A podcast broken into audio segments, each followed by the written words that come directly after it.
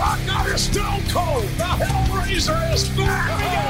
Evolution of the Shield. John Cena versus the Showstopper. Hulk Hogan and The Rock in the same ring. You will never take my place at the head of the table. Undertaker with a Hell's Gate submission. Oh my God!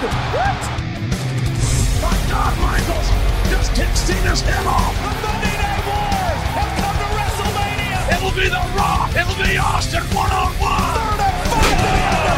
Do you believe in miracles? The streak is over. Hey guys, what's up, and welcome back to WWE Retro here on the WWE podcast on this Friday, June 11th. As, or actually Saturday, June 11th, as I am one day late today, and I know I've probably brought this up several times over the last few weeks, but if you've ever been involved in moving, going to the notary and trying to book moving trucks and packing and all that, you know how hectic it could be. But uh, completely my bad for uh, just completely forgetting to get this out on Friday. But the important thing is that I am here and we are here to talk about retro. And after last week covering Evolution, I got to thinking about another stable that I think was in the last 20 years the most important group, faction, stable, whatever you want to call it, in WWE. And that's the Shield. Because the Shield, along with The Rock's return in 2011, is what really got me back into wrestling. If you've been listening to me for the last, oh my god, three years since I started working on this podcast with Matt, crazy to think about. I remember the first show I ever did uh, back in May of 2019. But if you've listened to me long enough, you know that I stopped watching wrestling rather for about a three to four year period between late 07, early 08, and the beginning of 2011. And even in 2011, when The Rock came back, I didn't start following it religiously. I would tune in here and there, especially in the summer of 2011, the summer of CM Punk, uh, when Triple H first kind of transitioned into that uh, managerial role. When you had the walkout, Kevin Nash came back for that whole scandal with the text from Triple H. And I was kind of tuning in and out after The Rock came back. Obviously, he came back for his first match at Survivor Series against the the True Miz, R-Truth of the Miz, tagging with John Cena, and then quickly moving into 2012, where he would face off against John Cena in the main event of WrestleMania 28. And WrestleMania 28, one of the more underrated WrestleManias in the last two decades or so. I thought was probably the best WrestleMania I had seen since probably WrestleMania 20. You know, the end of an era match, Punk versus Jericho, all that. But I still had a hard time getting into it on a week to week basis because The Rock wasn't there on a week to week basis. Now, of course, The Rock was in and out and he would come back sporadically over that two year run eh, from early 2011 to early 2013. And that's something I will con- cover somewhere down the line as well. But it was at Survivor Series 2012 where we had the debut of a group that just for whatever reason caught my attention right off the bat and I was hooked from the onset.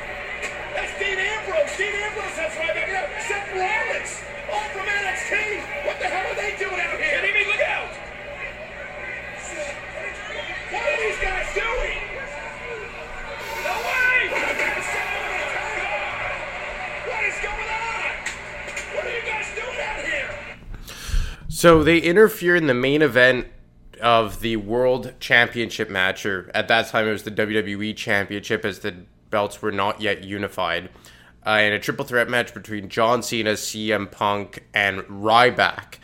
And they attack Ryback and give him a triple power bomb through the announce table. And this was right around Ryback's like pretty big push right off the hop.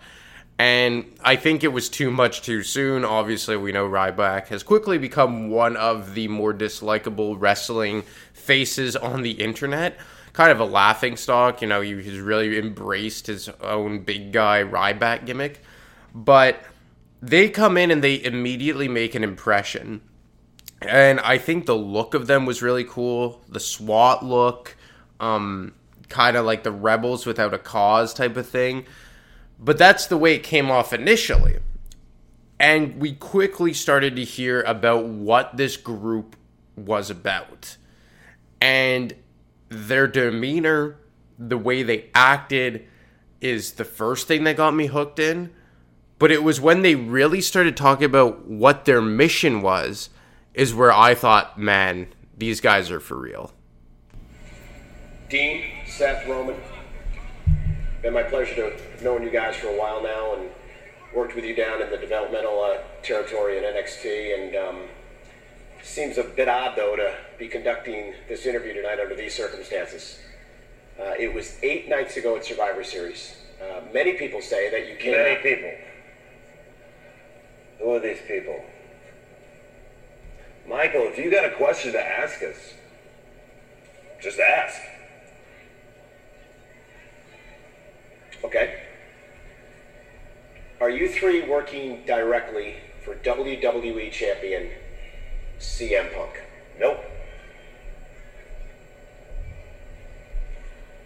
Okay. So if you're not working for Punk, then why are you guys here? Oh, That's the question, Michael. That's the question you should be asking. You see, we sat down in NXT and we saw things clearly.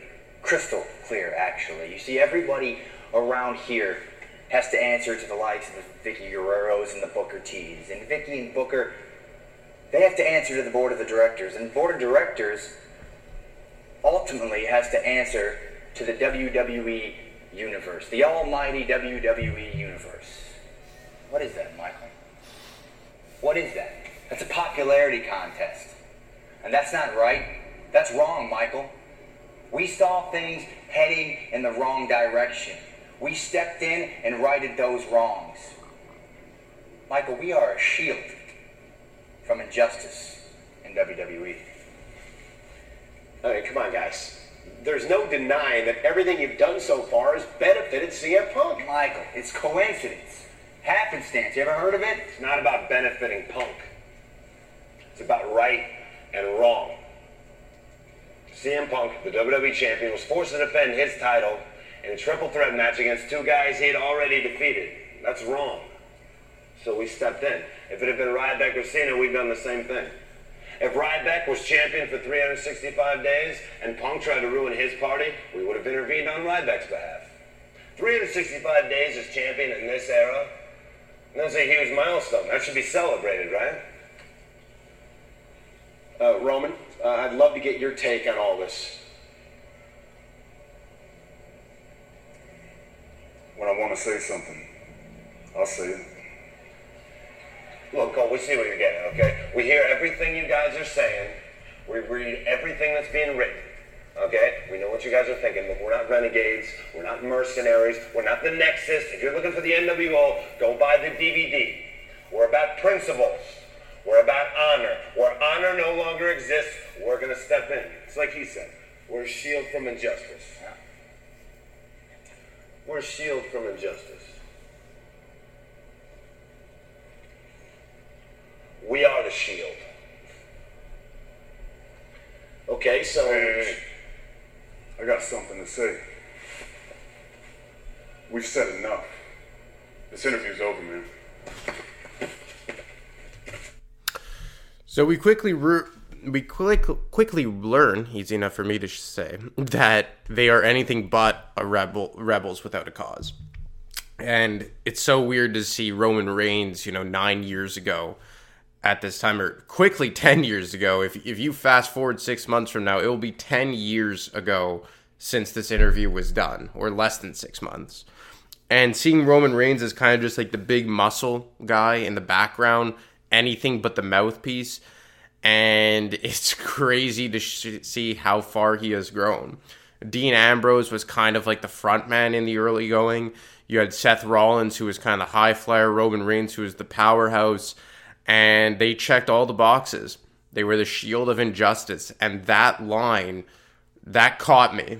And I'm sure it caught a lot of people because these guys were over instantly. And obviously, their first match was an absolute home run, a three on three uh, match against Kane, Ryback, and Daniel Bryan at the TLC pay per view in a TLC match. I would highly suggest you guys go watch that.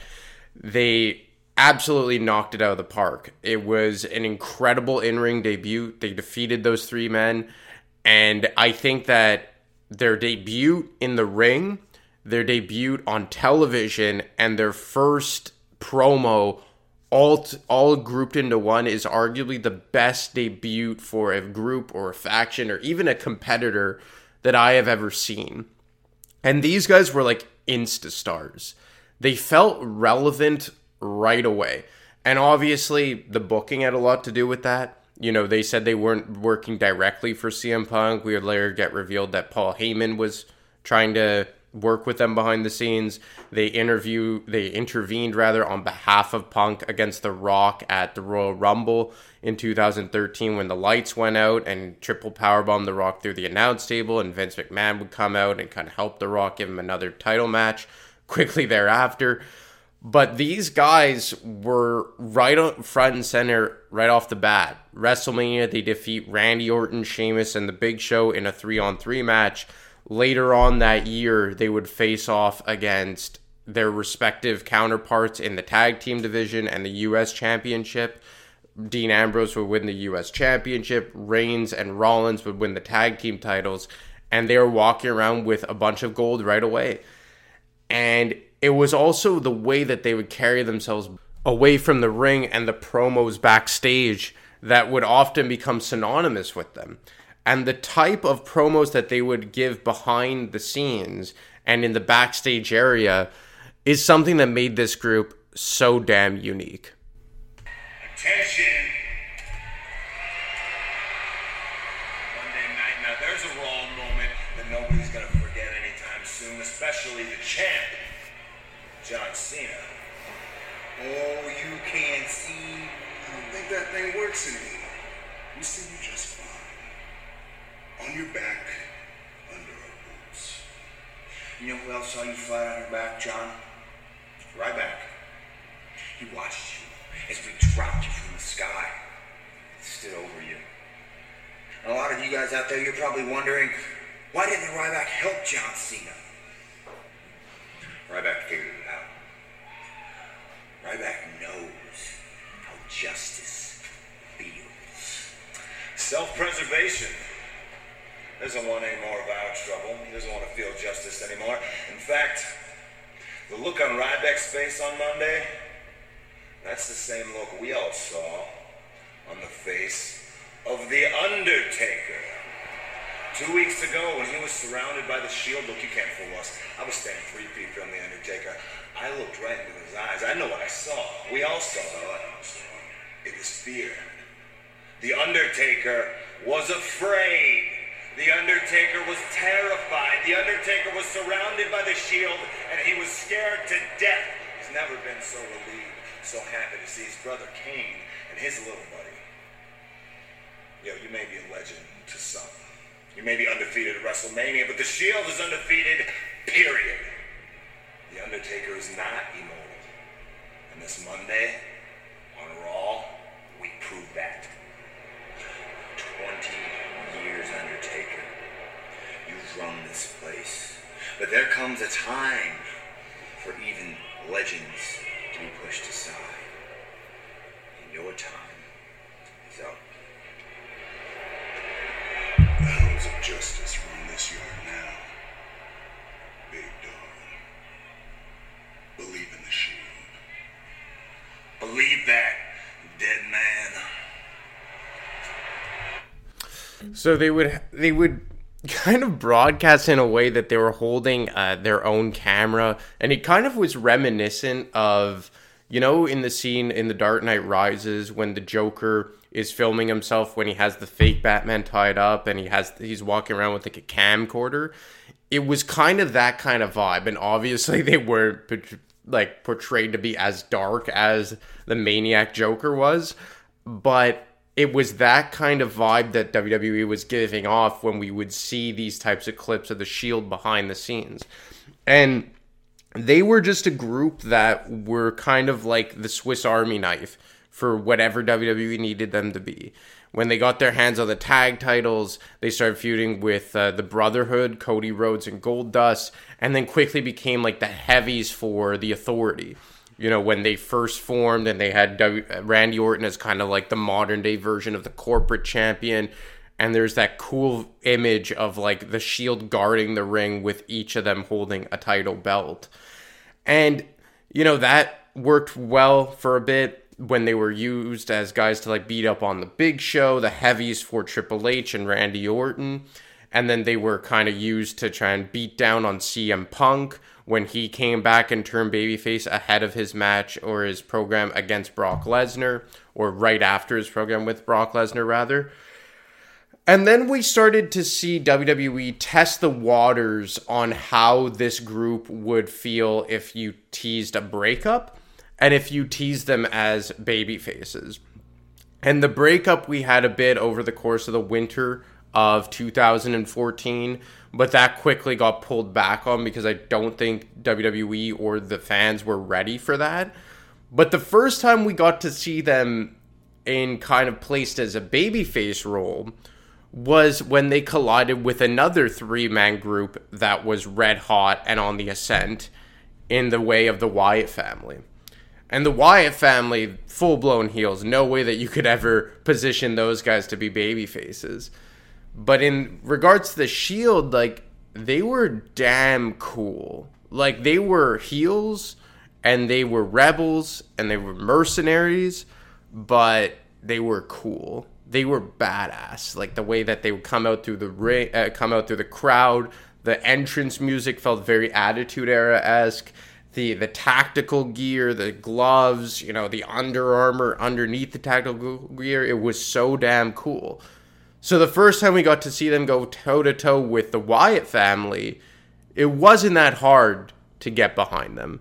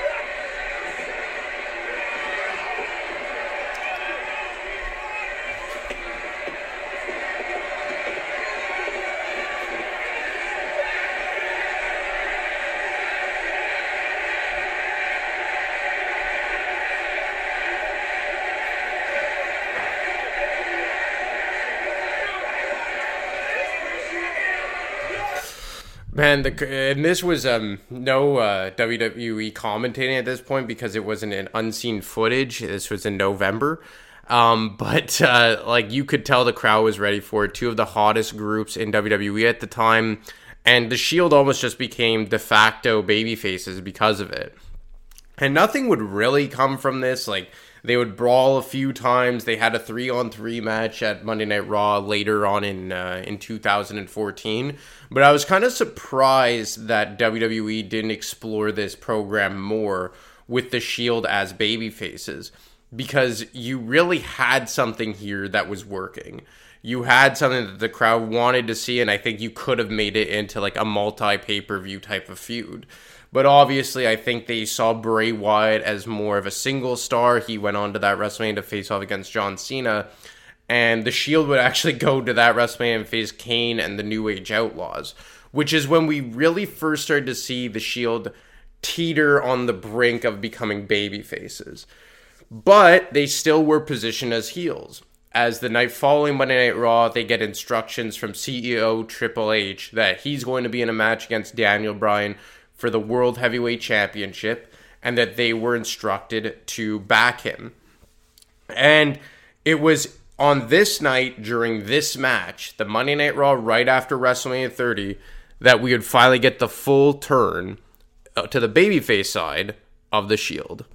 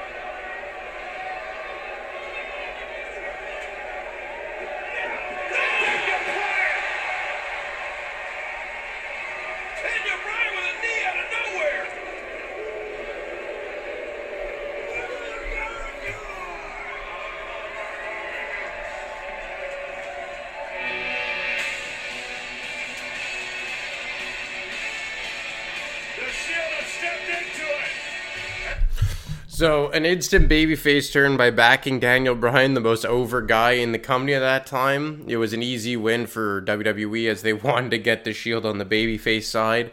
And that's exactly what they did. Just a great moment on Monday Night Raw. And we saw one of the more over groups on the heel side just completely slide into the babyface column and they would go on to face Evolution at back-to-back pay-per-views as at Extreme Rules and Payback.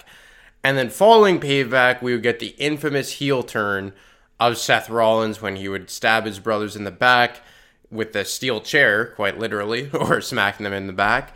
And that would be the breakup of the Shield, at least in the immediate future. And the Shield's initial run accomplished exactly what you want, right? You created three single stars. You had Seth Rollins, who instantly became probably the main heel in the company, with the exception of Brock Lesnar, but Brock Lesnar was world quickly became world champion at SummerSlam of that year and wasn't always there. You had Roman Reigns, at least in the eyes of WWE, try and get pushed as the top babyface. And Dean Ambrose kind of got lost in the shuffle, but I will say that he was probably the most over at this point because he was the guy that was so clearly the odd man out in the eyes of WWE and quickly became a very good mid card guy, and in my opinion, should have been pushed as the top babyface right out of the gate. WrestleMania rolls around. You have Dean Ambrose involved in the seven man ladder match for the Intercontinental Championship. Roman Reigns face off against Brock Lesnar in the main event, and the most historic cash in in the history of the Money in the Bank briefcase, the heist of the century, as Michael Cole coined it, as Seth Rollins becomes the first member of the Shield to become world champion. They would stay apart for just about three and a half years, with each of them getting their respective runs with the world title. Roman Reigns, I believe, getting two or three runs with it. Seth Rollins getting two. Seth, uh, Dean Ambrose getting a world championship run as he kind of became the face of SmackDown in the initial version of SmackDown Live when they brought back the brand split. And it was right around 2017, a little more than three years, when we'll get to see this group finally back together.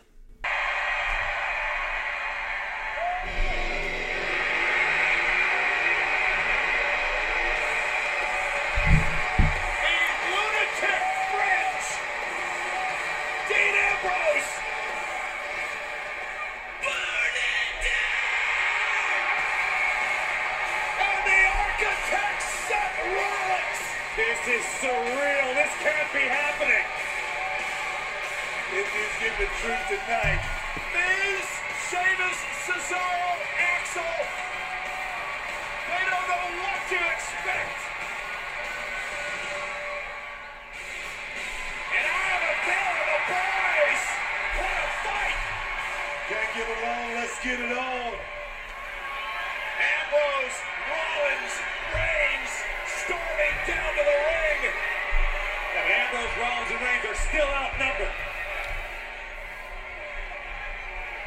But the, but the Ambrose, Rollins, and Reigns are circling just like they used to.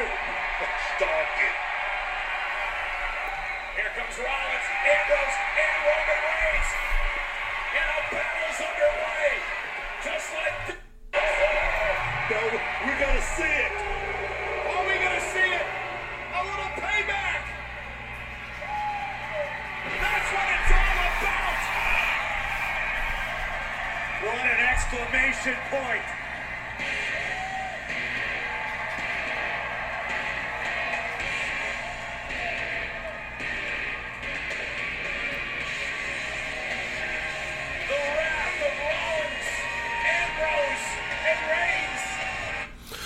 So we would see the Shield get back together just for a short bit, as unfortunately um, it wouldn't last all too long, as they would quickly disband after this. I remember Roman Reigns got uh, busted for uh, what was it, performance enhancing drugs, and wasn't able to compete in this match. And Kurt Angle would actually take his place at, I believe it was, it wasn't Survivor Series, it's one after, but um, they would disband again. But we would get to see them get one more. Oh, and another thing was, I've completely forgot about this, is that Dean Ambrose would actually get hurt. And he would be out for just about six or seven months. So you had the suspension of Roman Reigns and Dean Ambrose getting hurt that really kind of put the whole brakes on this entire Shield reunion in 2017. But we would get to see this group back together one more time a few years later when we would see the Shield come to their the aid of their brother Roman Reigns.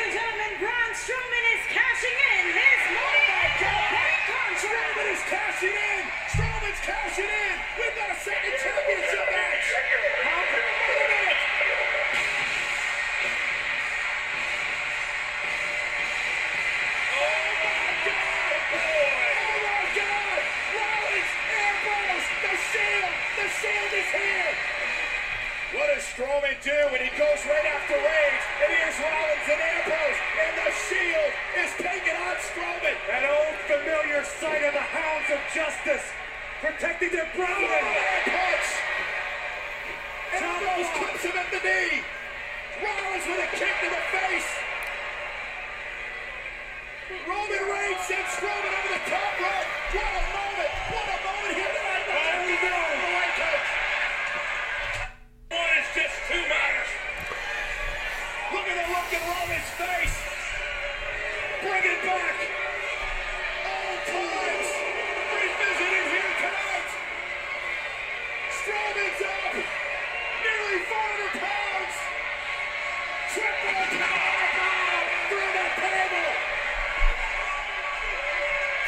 So they come out completely obliterate Braun Strowman before he could cash in, and this would kind of be the last run of the Shield as we saw them feud with Braun Strowman, Drew McIntyre, Dolph Ziggler.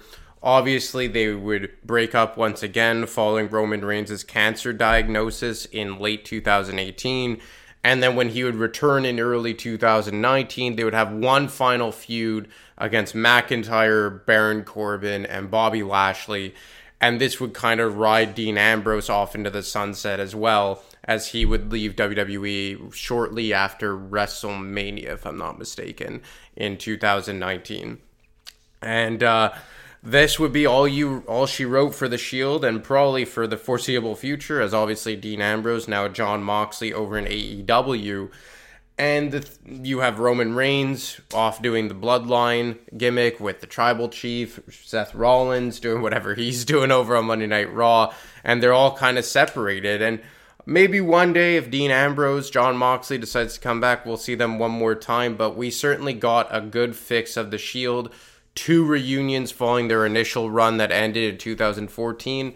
And much like Evolution, the Shield accomplished exactly what you want factions to accomplish creating single stars. And I would argue that over the last five, six, seven years, there have been no bigger stars in WWE than Roman Reigns and Seth Rollins.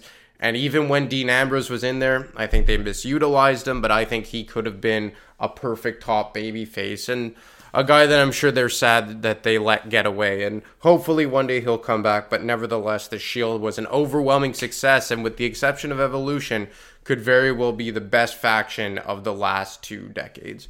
Anyway, guys, that's all I got for you today. I hope you enjoyed this episode covering the Shield. As always, you can get me on Twitter at AdaMarco25. You can get Matt on Twitter at wrestling underscore audio, or you can email him each and every week for the WWE mailbag. Anyway, guys, I'll talk to you next week.